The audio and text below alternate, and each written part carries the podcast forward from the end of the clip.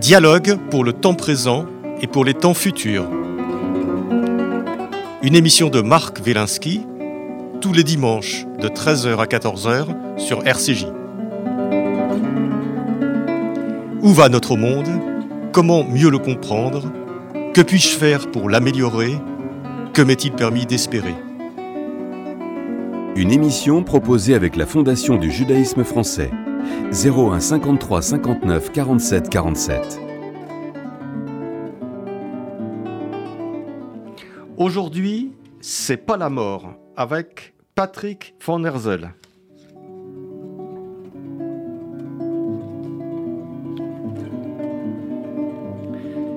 Patrick Van Herzel, bonjour. Bonjour.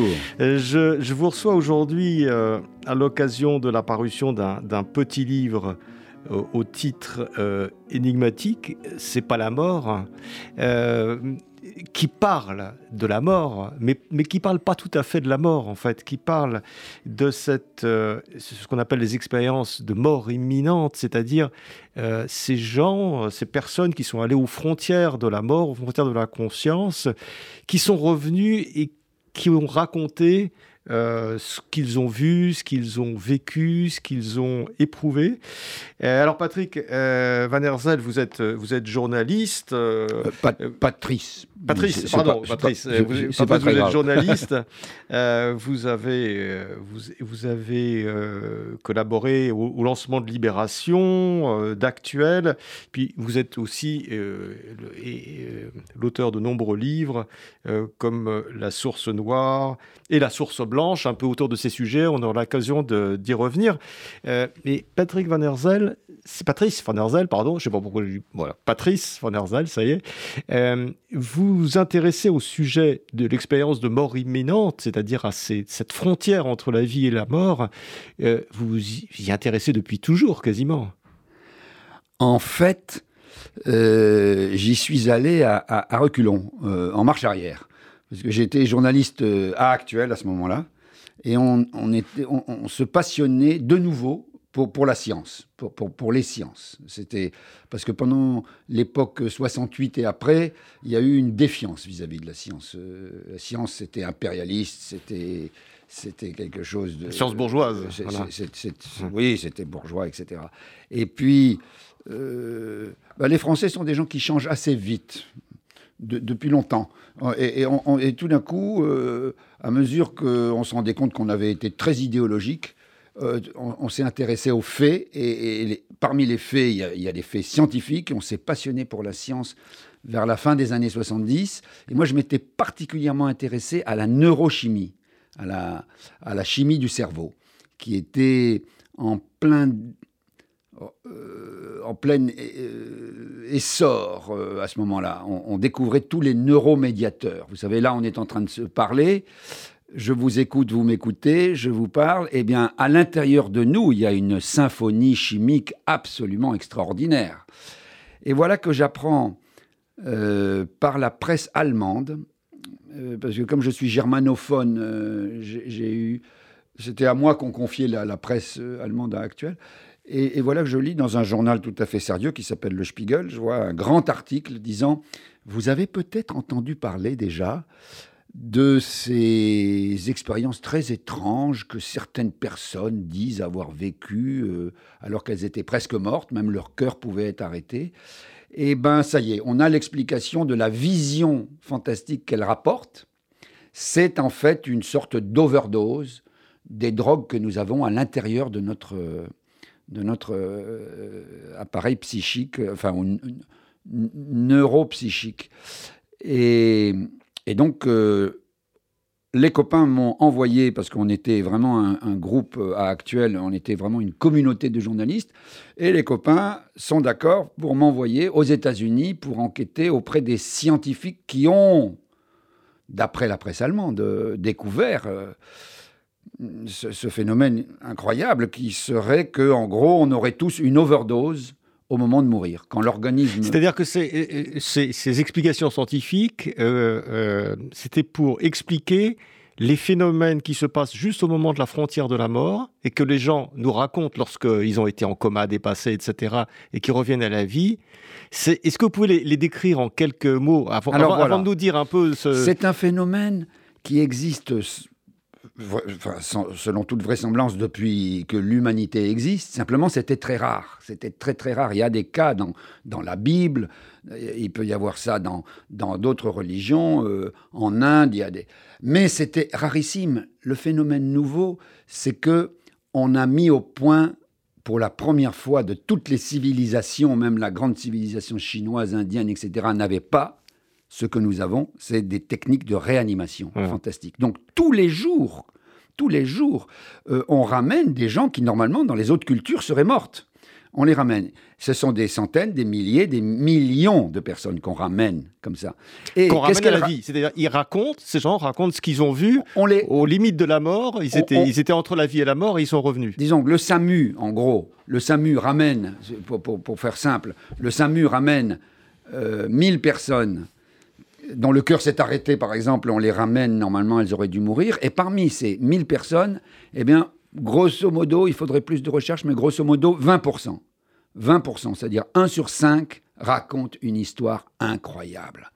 Une histoire euh, qui les a marqués à jamais. Et je peux vous dire que moi, j'en ai rencontré qui avaient vécu ça des décennies avant et ça reste frais comme si c'était de la veille. Elles se sont alors il y a plusieurs stades hein, dans cette expérience. Euh, le stade numéro un, le plus simple, c'est qu'elles ont connu une sérénité, un calme, un, bien-être comme elles n'avaient jamais connu. Et souvent, le contraste est fort parce que souvent, elles étaient en train de mourir et, dans la souffrance. Et là, tout d'un coup, plus de souffrance, tout d'un coup, un calme, une sérénité extraordinaire, une lucidité. C'est ça qui est très étrange, une lucidité. Ça, c'est le minimum. Après, beaucoup racontent qu'ils ont eu l'impression de sortir d'eux-mêmes. Ils sortent, elle dit, c'est incroyable. J'étais là, par exemple, sur la table d'opération. Tout d'un coup, le cœur a lâché. Moi, j'ai eu l'impression de sortir et j'étais plutôt vers le plafond. Et je regardais. C'est sortie de corps, quoi. Sortie, de, corps, sortie de corps. C'est l'impression. Elles disent, mais.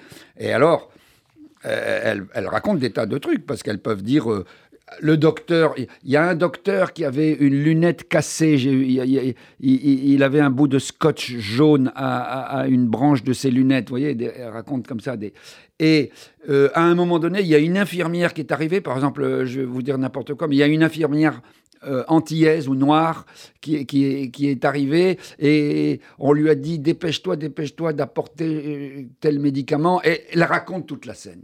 Alors que, c'est une personne qui est dans un état de coma dépassé. Elle dit, j'ai entendu le, docteur dire, merde, il nous claque entre les doigts. Euh, éventuellement, le cœur est arrêté, et le cœur peut être arrêté plusieurs minutes. Quand le cœur est arrêté plusieurs minutes, même si on ne fait pas un électroencéphalogramme, le cerveau, il se met en veilleuse. Hein. quand le cœur est arrêté, le cerveau, il diminue. Alors, comment est-il possible que ces personnes, elles racontent Alors, la suite est encore plus folle parce qu'elles disent, et à ce moment-là, alors, c'est un pourcentage un peu moindre. Je vous disais tout à l'heure 20%, peut-être que 12, 10, 12% disent, et alors, tout d'un coup, je suis parti dans un vide, dans un tunnel, dans quelque chose. Euh, très paradoxal parce que à la fois ça allait très vite et en même temps c'était immobile. Ça allait très vite et c'était immobile. Et là, j'ai vu une lumière. Alors ils sont encore un peu moins nombreux. À la fin, le petit noyau qui a vécu l'expérience maximale, alors ceux-là, ils sont peut-être 5%. Est-ce qu'on peut dire que ceux qui ont vu une petite lumière ou une grande lumière, est-ce que ce sont ceux qui sont allés, qui sont aventurés le plus loin dans l'expérience de la mort. Ah non, le, plus loin, c'est ils sont rentrés, et là, c'est pas une petite lumière, c'est une lumière indescriptible qui leur a, où ils ont eu l'impression, ils disent souvent, j'ai eu l'impression de revenir chez moi. Tout d'un coup, j'étais chez moi. Tout d'un coup, je, me suis rendu compte que j'étais hors de chez moi, et tout d'un coup, j'étais chez moi. Et là, alors là, c'est, je vous passe beaucoup de détails parce que euh, j'ai revu tous mes mes chers disparus, tous ceux que j'avais aimés, qui étaient morts, ils étaient là. Euh, autre chose, euh, j'ai revu, c'est incroyable, mais j'ai revu toute ma vie. J'ai revu toute ma vie. Euh, j'ai revu toute ma vie, mais vous n'avez pas idée. Pourtant, par exemple, ça peut se passer, par exemple, il y, a des gens, ils vivent ça, une chute en montagne, un alpiniste.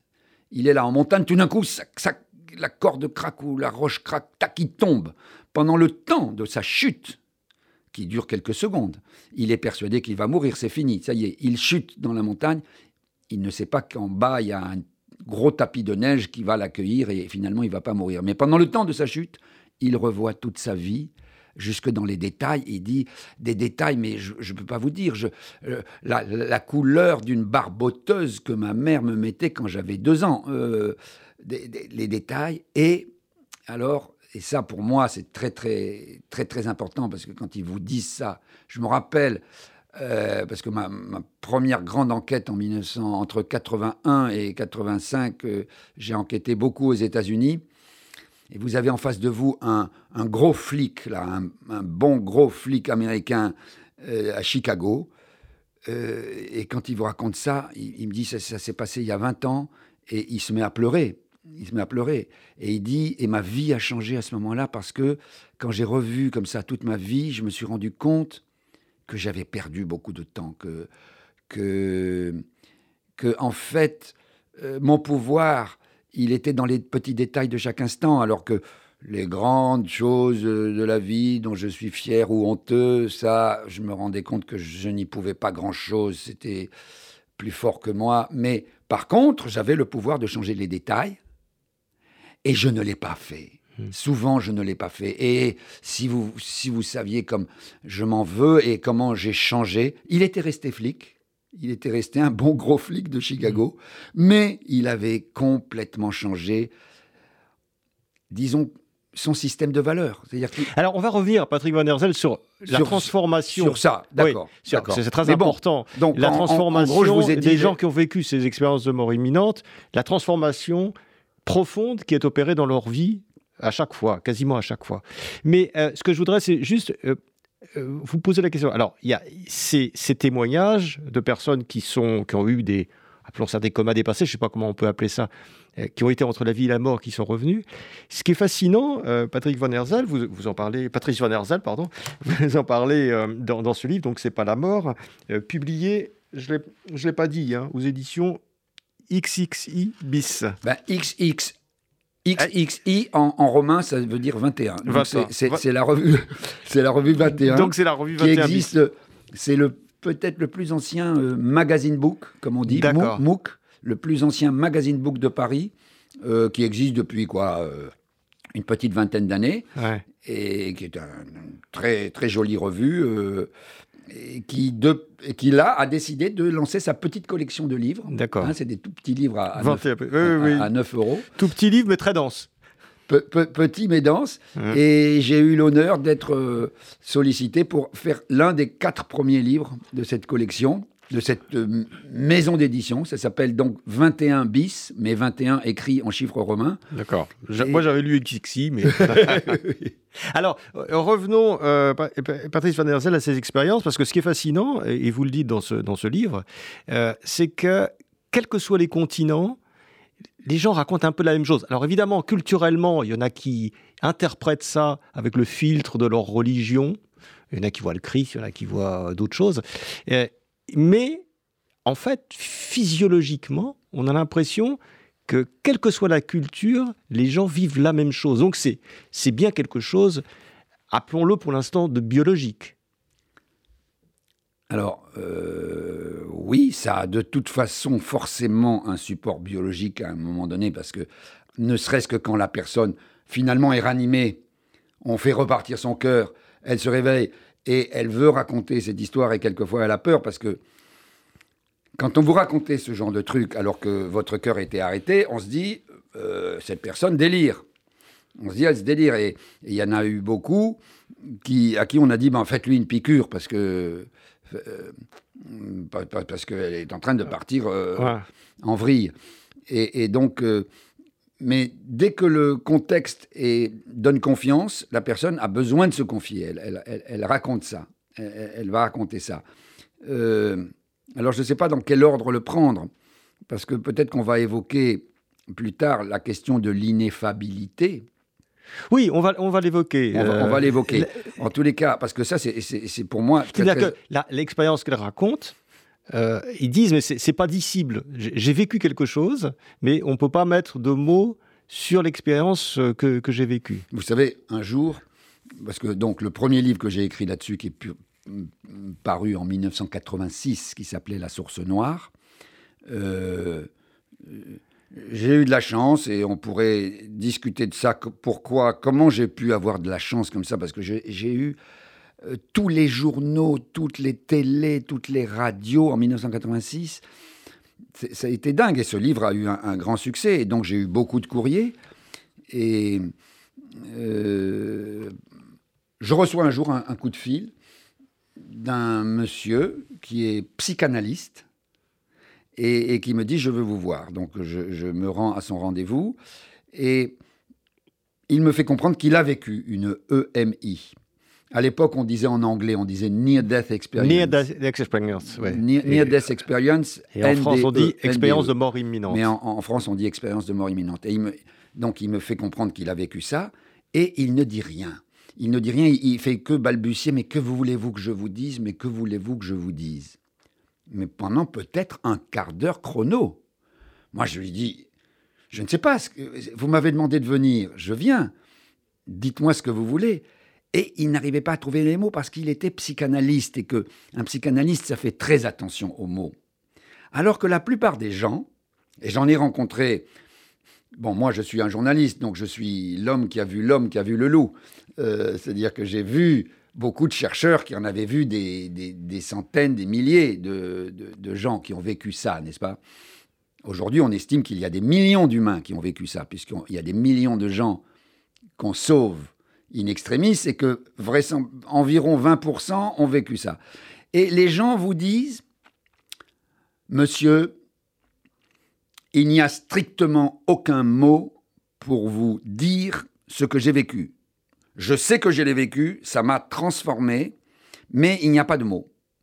Comment voulez-vous... Euh, euh, comment voulez-vous euh, quel, est le mot qui dit que ça va très vite et qu'en même temps c'est immobile? Quel est le mot qui dit que c'est c'est plus fort que 100 000 soleils, mais que c'est très tendre et très doux Comment quel mot utiliser pour dire que c'est c'est comme un million d'orgasmes un million d'orgasmes, mais mais c'est pas du tout ça, etc. Et donc il devrait se taire puisqu'il n'y a pas de mots. Mais, comme les gens ne sont en général pas des psychanalystes, ils ne font pas attention au fait que, après vous, après vous avoir dit ça, ils se mettent à parler. Ils se mettent à parler pendant. Et, et, moi, je suis journaliste et je, prends leurs mots et je les décris dans, dans un livre ou dans des articles, et puis ça va se diffuser. Et voilà donc une expérience que vivent des millions de gens, qui transforment leur vie, mais il n'y a pas de mots pour le décrire, et pourtant on utilise des mots. Donc c'est quoi ce truc? C'est quoi? Eh bien c'est que ils sont passés, sans s'en rendre compte en général, du, de ce qu'on pourrait appeler le réel physique au réel symbolique. Ils, ils ont besoin de témoigner, c'est trop fort, ça a changé leur vie, ça, et il n'y a pas de mots. Eh ben, ils utilisent des mots quand même. Et ça, les humains, et je pense que dans la religion juive, on est très familier avec ça, que l'essentiel, eh bien, il n'y a pas de mots. Mais on utilise des signes quand même pour le, pour le dire. Dire l'indicible. Et, ça, c'est ce à quoi je suis parvenu après en avoir rencontré un certain nombre. Et, et de dire, bon, alors voilà, c'est en fait, là, on est en train de parler de quelque chose de symbolique. Simplement, à notre époque, à notre époque quand même très sécularisée, notre époque très matérialiste, on ne sait pas bien ce que c'est qu'un symbole pour la plupart des gens. Si, vous demandez, je crois, aux gens, vous faites un, micro-trottoir, vous demandez c'est quoi un symbole, ils vont vous dire euh, un symbole, c'est que euh, c'est le losange de Renault, ou, Citroën, c'est des chevrons, ou Toyota, je ne sais plus quoi, c'est un rond avec un serpent qui traverse.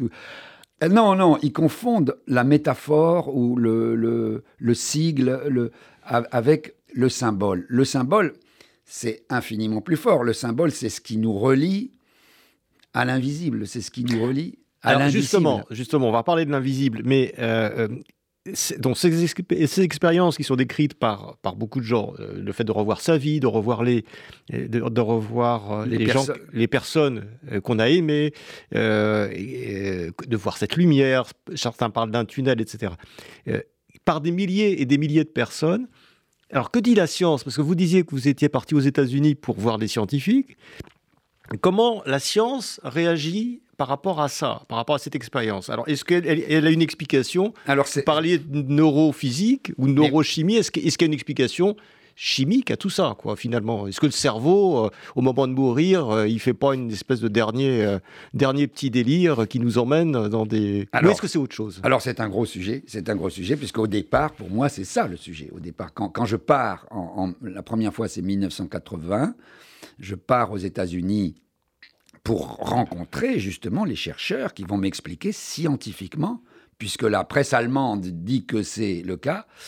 Euh, et je me retrouve à Los Angeles, à l'université de Los Angeles, face à des gens, en particulier un monsieur qui s'appelle Ronald Siegel, euh, Ronald Siegel, qui me dit, euh, qui me dit en gros, bah, c'est évident, c'est évident, c'est ce sont les neurotransmetteurs, ce sont ces drogues que nous avons à l'intérieur.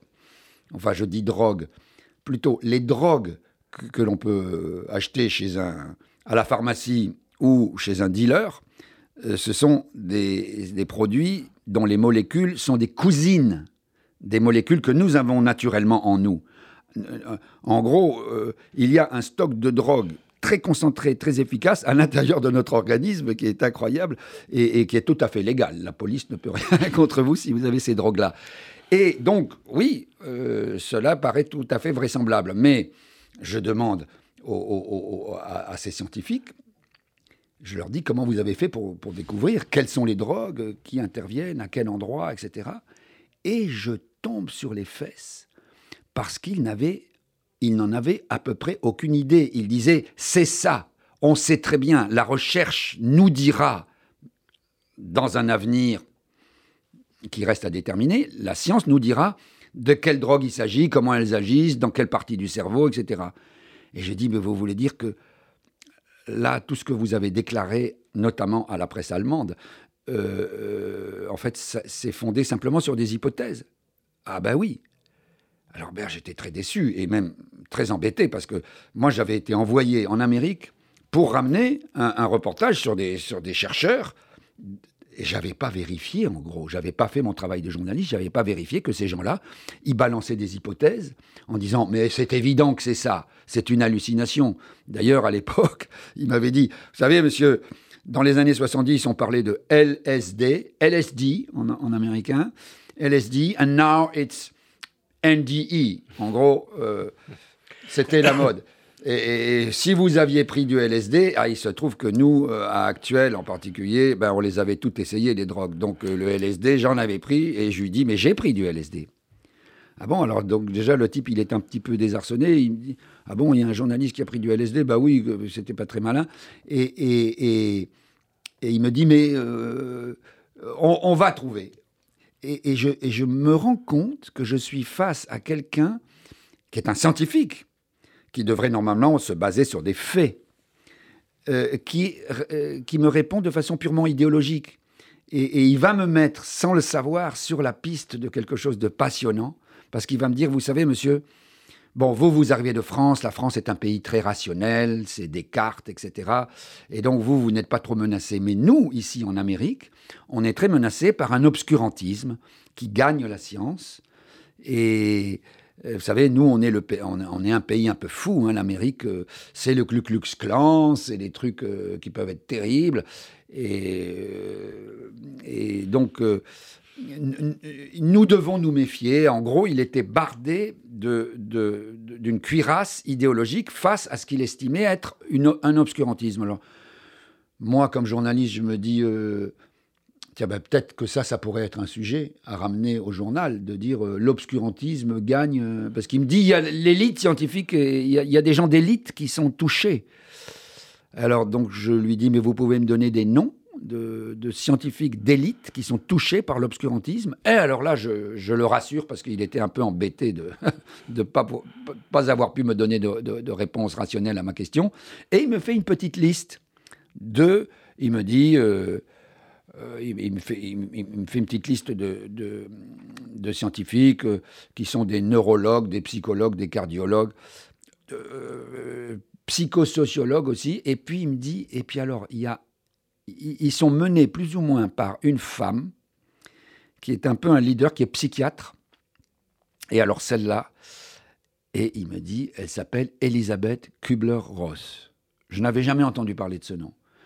Et il me dit, pour vous donner une idée, monsieur, du niveau, eh ben, sa dernière interview va la donner au journal Playboy. Hmm.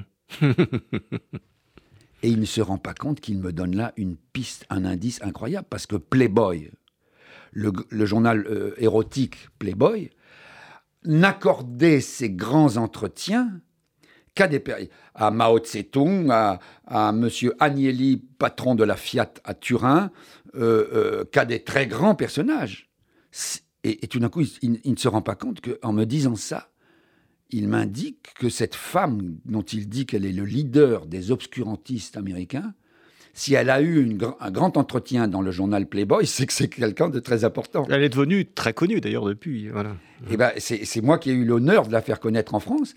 Et, j'ai mis quatre ans à, l'attraper parce qu'elle était très demandée. Qu'est-ce qu'elle disait euh, ben, sur, les, sur, les, EMI ben, elle, elle, si vous voulez, Elisabeth Kubler-Ross, c'est, on peut dire, une des pionnières avec Cicely Saunders, avec en France, mais dans un autre genre, Jeanne Garnier. Ce sont les pionnières des soins palliatifs.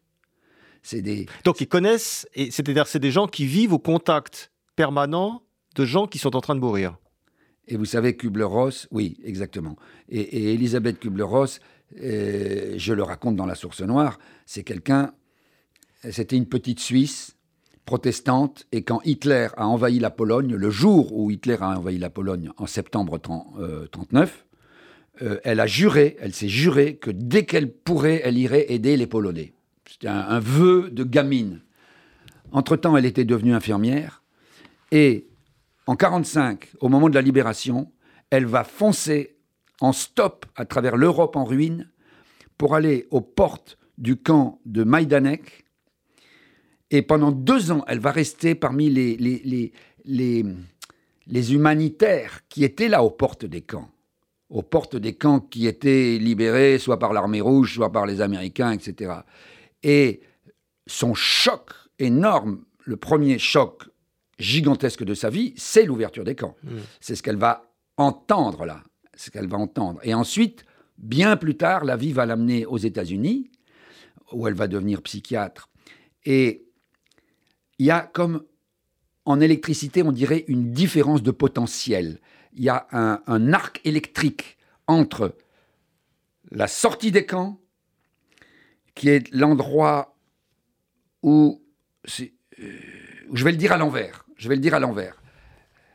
Les, grands hôpitaux américains où elle travaille à partir des années, fin des années 50, début des années 60, c'est un endroit où le mensonge est intégral. On ne meurt pas. Personne ne meurt, c'est bien connu. On ne meurt pas parce qu'on a la technique, on a, les, on a les médicaments. Non, non, non, ne me dis pas que tu vas mourir.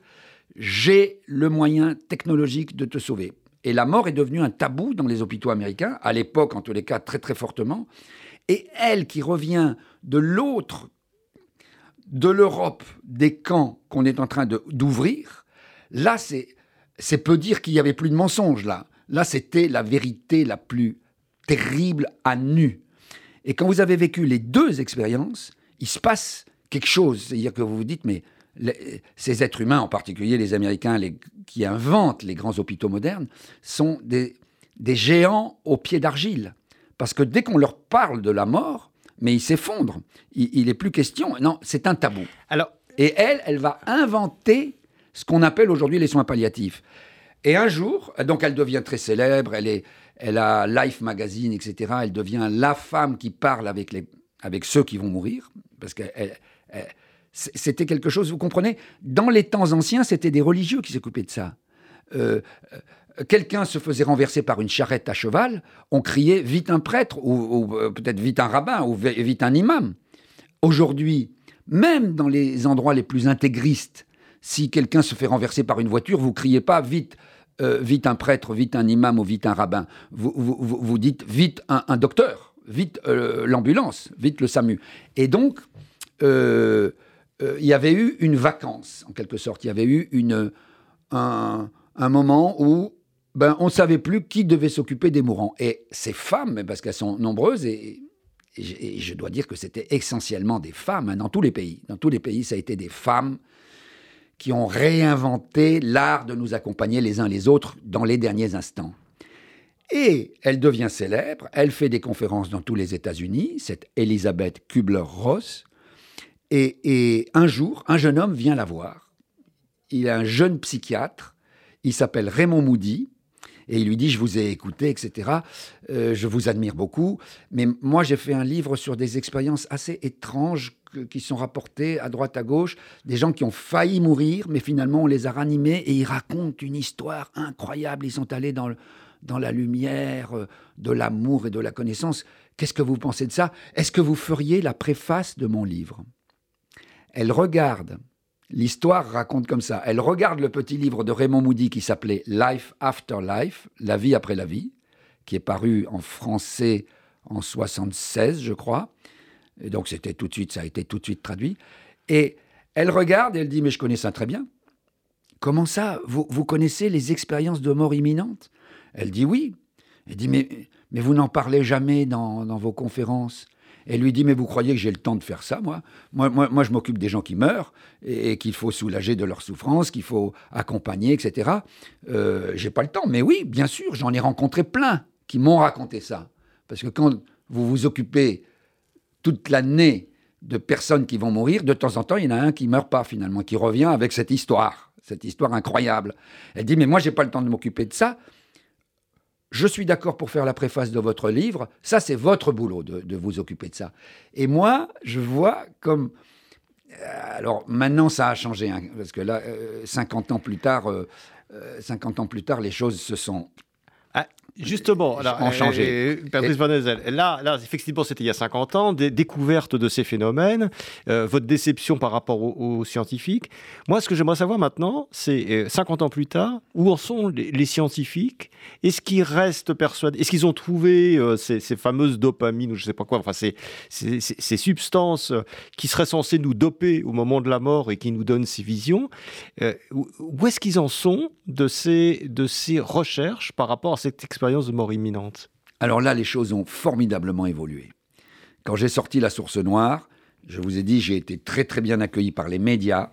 Quelque chose dans la société française avait incontestablement bougé. C'est l'époque où, François Mitterrand ouvre la première unité de soins palliatifs à, l'hôpital universitaire de Paris. Mais les scientifiques étaient tous très très sceptiques. Et ils me disaient à leur manière, chacun à sa façon, euh, ce que m'avait dit Ronald Siegel, le professeur de... Euh, bon, c'est-à-dire que c'est chimique et, tout ça. Mais c'est chimique. Est-ce qu'ils disent toujours la même chose C'est chimique et il me, renvoyait, il me renvoyait dans les cordes. 40 ans plus tard, c'est-à-dire maintenant, et cette enquête, et je remercierai jamais assez la, revue 21 de m'avoir demandé de faire euh, cette petite enquête. cette enquête, elle n'a pas duré 5 ans comme la première fois. Là, j'ai enquêté pendant 3-4 mois. Et je suis allé voir les scientifiques et il y a... Alors qu'est-ce qu'ils vous disent Alors ils me euh, disent, ils me disent, ils ont, ils ont vraiment changé d'attitude. Ils ont vraiment changé d'attitude. Et un colloque a eu lieu en...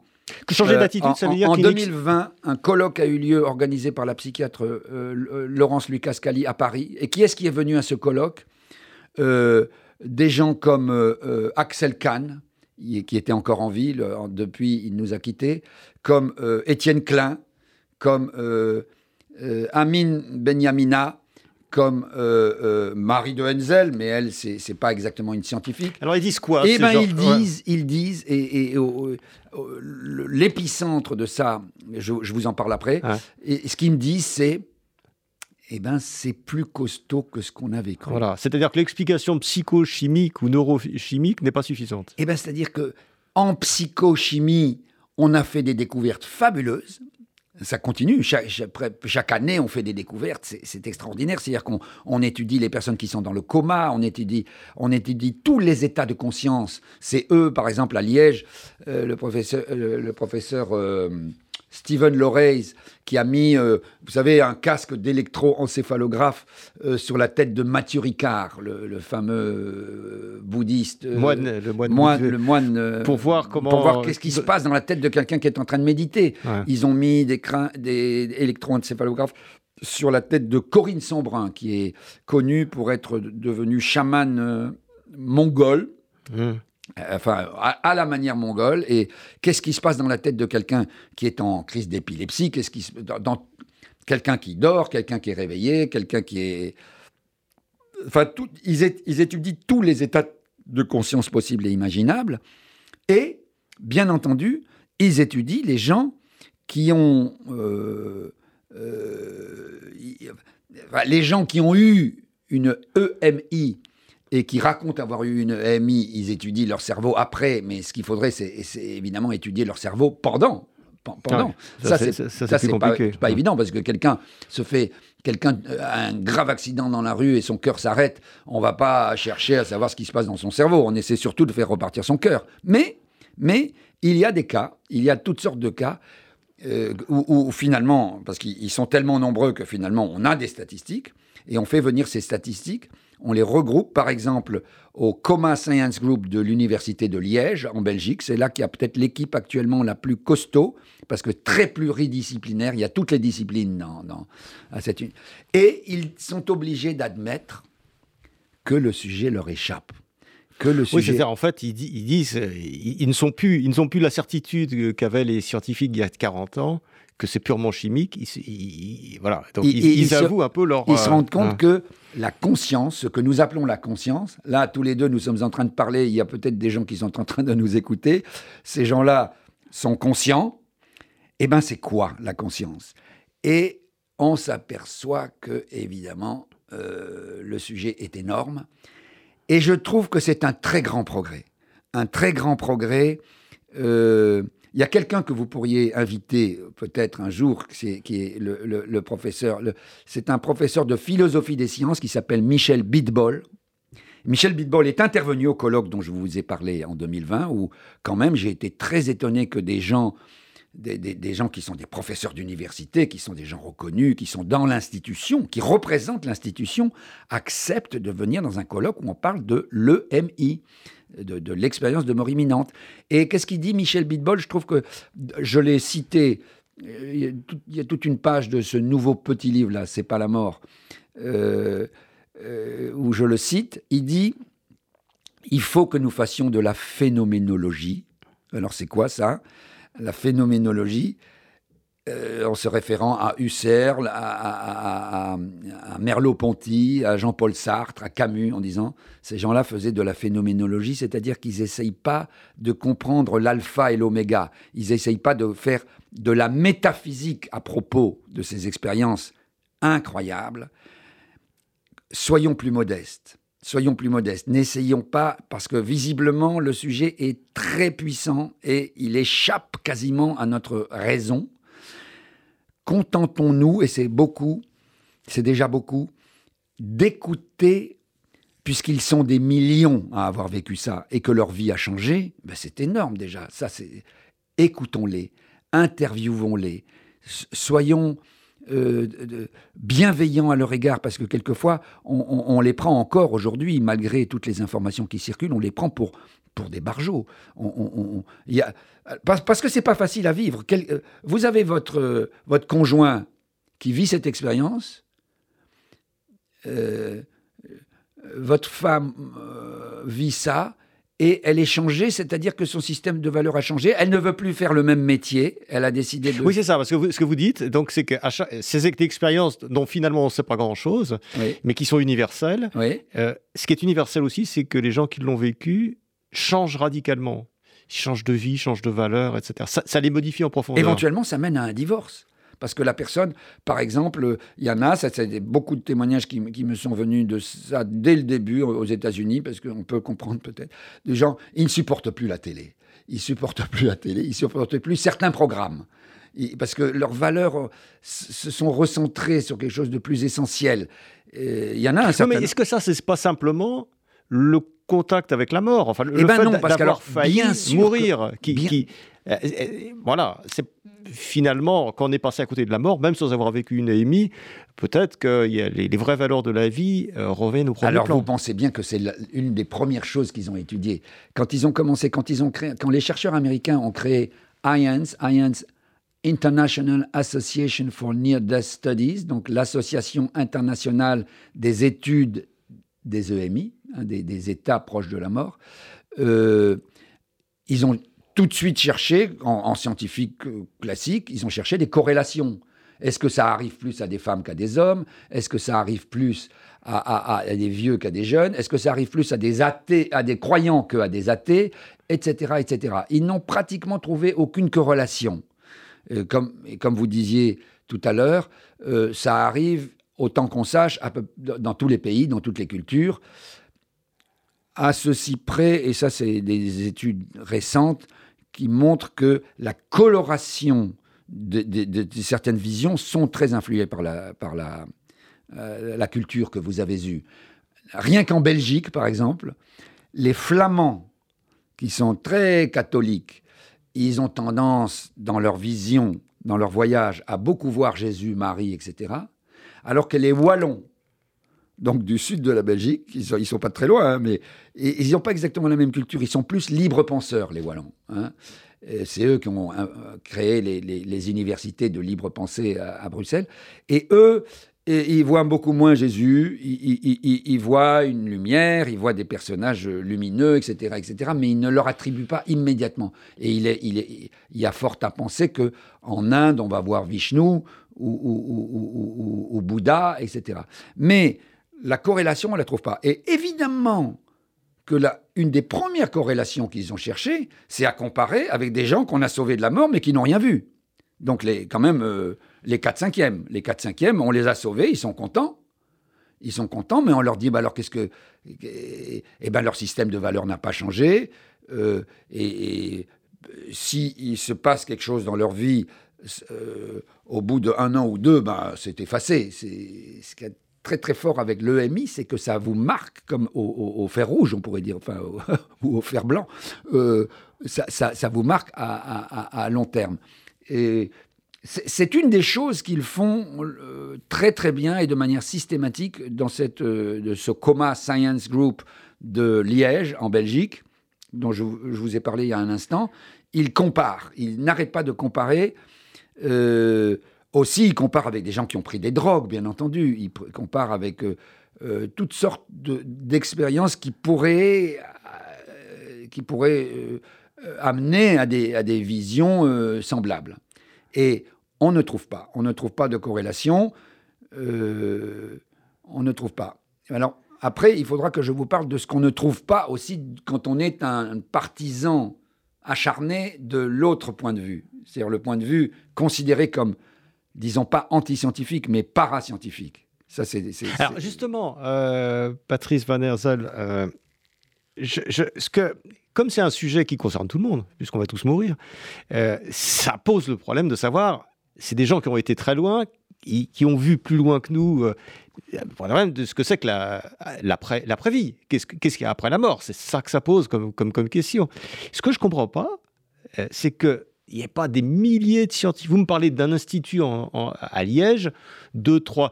On a l'impression que, que les scientifiques s'y intéressent pas tant que ça, alors que ça devrait mobiliser des équipes scientifiques entières, puisque c'est la question fondamentale qu'on peut se poser. Et ça, je ne comprends pas. Alors, je ne comprends deux- pas pourquoi il n'y a pas plus de scientifiques deux- qui s'intéressent à ce sujet. deux, deux réponses me viennent. La première, c'est que depuis qu'il y a des cultures humaines, c'était les religions qui s'occupaient de ça. Et quelque part, là, il y a un surgissement un peu sauvage que les grands systèmes religieux regardent avec suspicion, parce que normalement, quand vous êtes un grand système religieux, vous avez les réponses à tout ça. Et elles sont dans vos livres, elles sont dans vos codes, dans vos rituels, etc. Et là, tout d'un coup, il y a un machin un peu incontrôlable. Je sais, par exemple, que euh, chez, les, chez les chrétiens, le Vatican n'a jamais beaucoup aimé les mystiques. Parce que le mystique, parce que ce sont des sortes d'expériences mystiques. Les gens vivent ce truc colossal, alors que euh, éventuellement ils ne croyaient en rien avant, ils n'ont aucune formation, ils n'ont comment ça, ils n'ont pas voix au chapitre normalement? Donc les systèmes religieux, eux, devraient s'intéresser à ça, mais ils s'en méfient. Quant aux scientifiques, eh bien écoutez, c'est un peu énorme et, plusieurs des, personnages que je rencontre dans, que je que je décris dans ce petit livre C'est pas la mort euh, disent mais c'est énorme, c'est-à-dire que en gros on est au temps de Galilée et au Copernic, tout le monde est d'accord pour dire que la Terre est plate, et il y a des Olibrius qui disent qu'elle n'est pas plate, elle est ronde. Mais, alors vous avez raison, ça devrait être, ça devrait être un sujet, mais, mais, mais qui, qui, passionne, et c'est tellement énorme. Je, ça, c'est mon hypothèse. Hein, là, c'est moi personnellement qui parle. Je pense que c'est tellement énorme parce que si, ces gens-là reviennent. Une des caractéristiques des, personnes, alors il faudra parler quand même avant la fin hein, des NDE négatifs, des EMI négatifs, hein, parce que c'est quand même un, sujet euh, qui, Mais la plupart des gens reviennent, ils n'ont plus peur de mourir. Ils, ils disent qu'ils n'ont plus peur de mourir. Comment ça, vous n'avez plus peur de mourir? On, a tous peur de mourir d'une manière ou d'une autre. Même les gens croyants, euh, ils préfèrent reculer la date. Euh, et c'est donc assez, assez gros, quoi. C'est comment intégrer ça Comment intégrer il, ça devrait y avoir des équipes entières qui. il, y en a. Il y a pour moi, c'est mystérieux, ça, que, les gens. Il y a des équipes. Euh, vous pourriez interroger quelqu'un comme, euh, s'il passe un jour à Paris, Stephen Loreis, le patron du, Coma Science Group, euh, qui, il y a 40 ans, on, s'était retrouvé sur un plateau de télé il y a 40 ans, quand moi je sortais La Source Noire. Et je peux vous dire qu'il m'avait, il était très aimable, il, avait été gentil avec moi, mais il m'avait sérieusement boxé et, mis aux yeux des téléspectateurs de la télévision belge, parce que ça se passait en Belgique, euh, il m'avait mis KO il, m'avait dit, mais monsieur, vous racontez n'importe quoi, etc. On, va expliquer.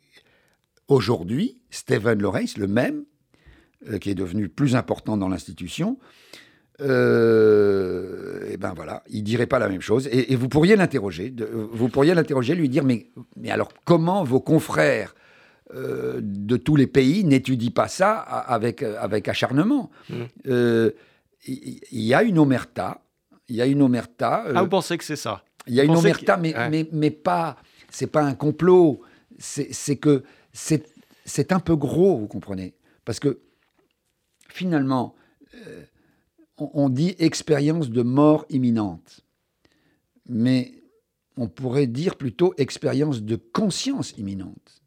Parce que finalement, la mort, vous savez que une des premières choses qui a frappé les chercheurs de, ce réseau de chercheurs euh, euh, américains qui s'est créé au tout début des années 80, c'est qu'ils ont reçu des courriers de gens qui. Alors, de pas mal de yogis, de yogis, de gens qui pratiquent le yoga, mais le, pas juste le yoga de relaxation, hein, le yoga puissant de, qui, est euh, la pratique, la technique spirituelle fondamentale de l'Inde, n'est-ce pas? Et qui disait Mais c'est incroyable ce que vous racontez là. Euh, c'est ce que nous, les yogis, nous recherchons toute notre vie, cette expérience. Mm. Quelquefois, quelques-uns atteignent ce niveau, ce niveau. Et vous, vous là, les, scientifiques, on est dans les années euh, donc 77, 78, 79, 80. Vous, vous nous dites que Monsieur ou Madame tout le monde, parce qu'il s'est fait renverser par un camion, vit, a vécu la grande expérience cosmique que nous, les yogis, nous cherchons. Mais comment c'est possible? Et à ce moment-là, les Américains se sont dit, mais c'est dingue. Alors en fait, en fait, ça n'a pas de rapport. Ça a, ça a un rapport avec la mort, mais en fait, ce qui, ce qui est réveillé là, c'est un état de conscience. Et, et alors, ils ont, ils ont reçu des courriers de gens qui disent, mais attendez, mais moi j'ai vécu ça, mais je me promenais tout seul dans, dans la forêt, et j'ai vécu ça. Et d'autres qui peuvent dire, mais vous savez que moi, je l'ai vécu en faisant l'amour.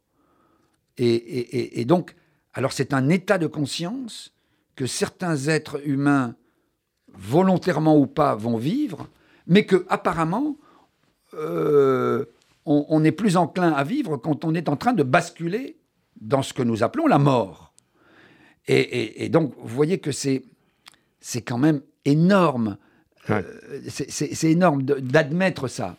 Euh, Patrice Van der on arrive à la fin de notre entretien, euh, déjà presque une heure, donc il y a plein de sujets qu'on n'a pas abordés. En tout cas, c'est tout à fait passionnant. Vous allez continuer à travailler sur ce sujet? Ben là, merci à ces jeunes gens, parce que C'est pas la mort, c'est un titre de jeunes gens. Ça, ce sont des, jeunes gens. Moi, je, je, suis tout à fait. C'est pas la mort, mais c'est quand même un peu la mort. Donc c'est pas, la mort, mais c'est. Et donc, merci à eux de m'avoir, euh, merci à vous de me recevoir, merci à eux de m'avoir poussé à, remener, à, mener une nouvelle enquête. Euh, oui, là, je, je vais, je vais, je peux pas m'arrêter maintenant. D'accord. Eh ben, c'est pas la mort, donc, euh, de Patrice Van Enzel aux éditions 21 bis. Merci d'être venu et puis peut-être à une prochaine fois. Merci beaucoup. Merci, merci Marc. C'était Pile Poule, une émission de Marc Wielinski que vous pouvez retrouver en podcast sur le site de Radio RCJ et sur les différentes plateformes, ainsi que sur YouTube. À dimanche prochain, 13h. Une émission proposée avec la Fondation du judaïsme français 01 53 59 47 47.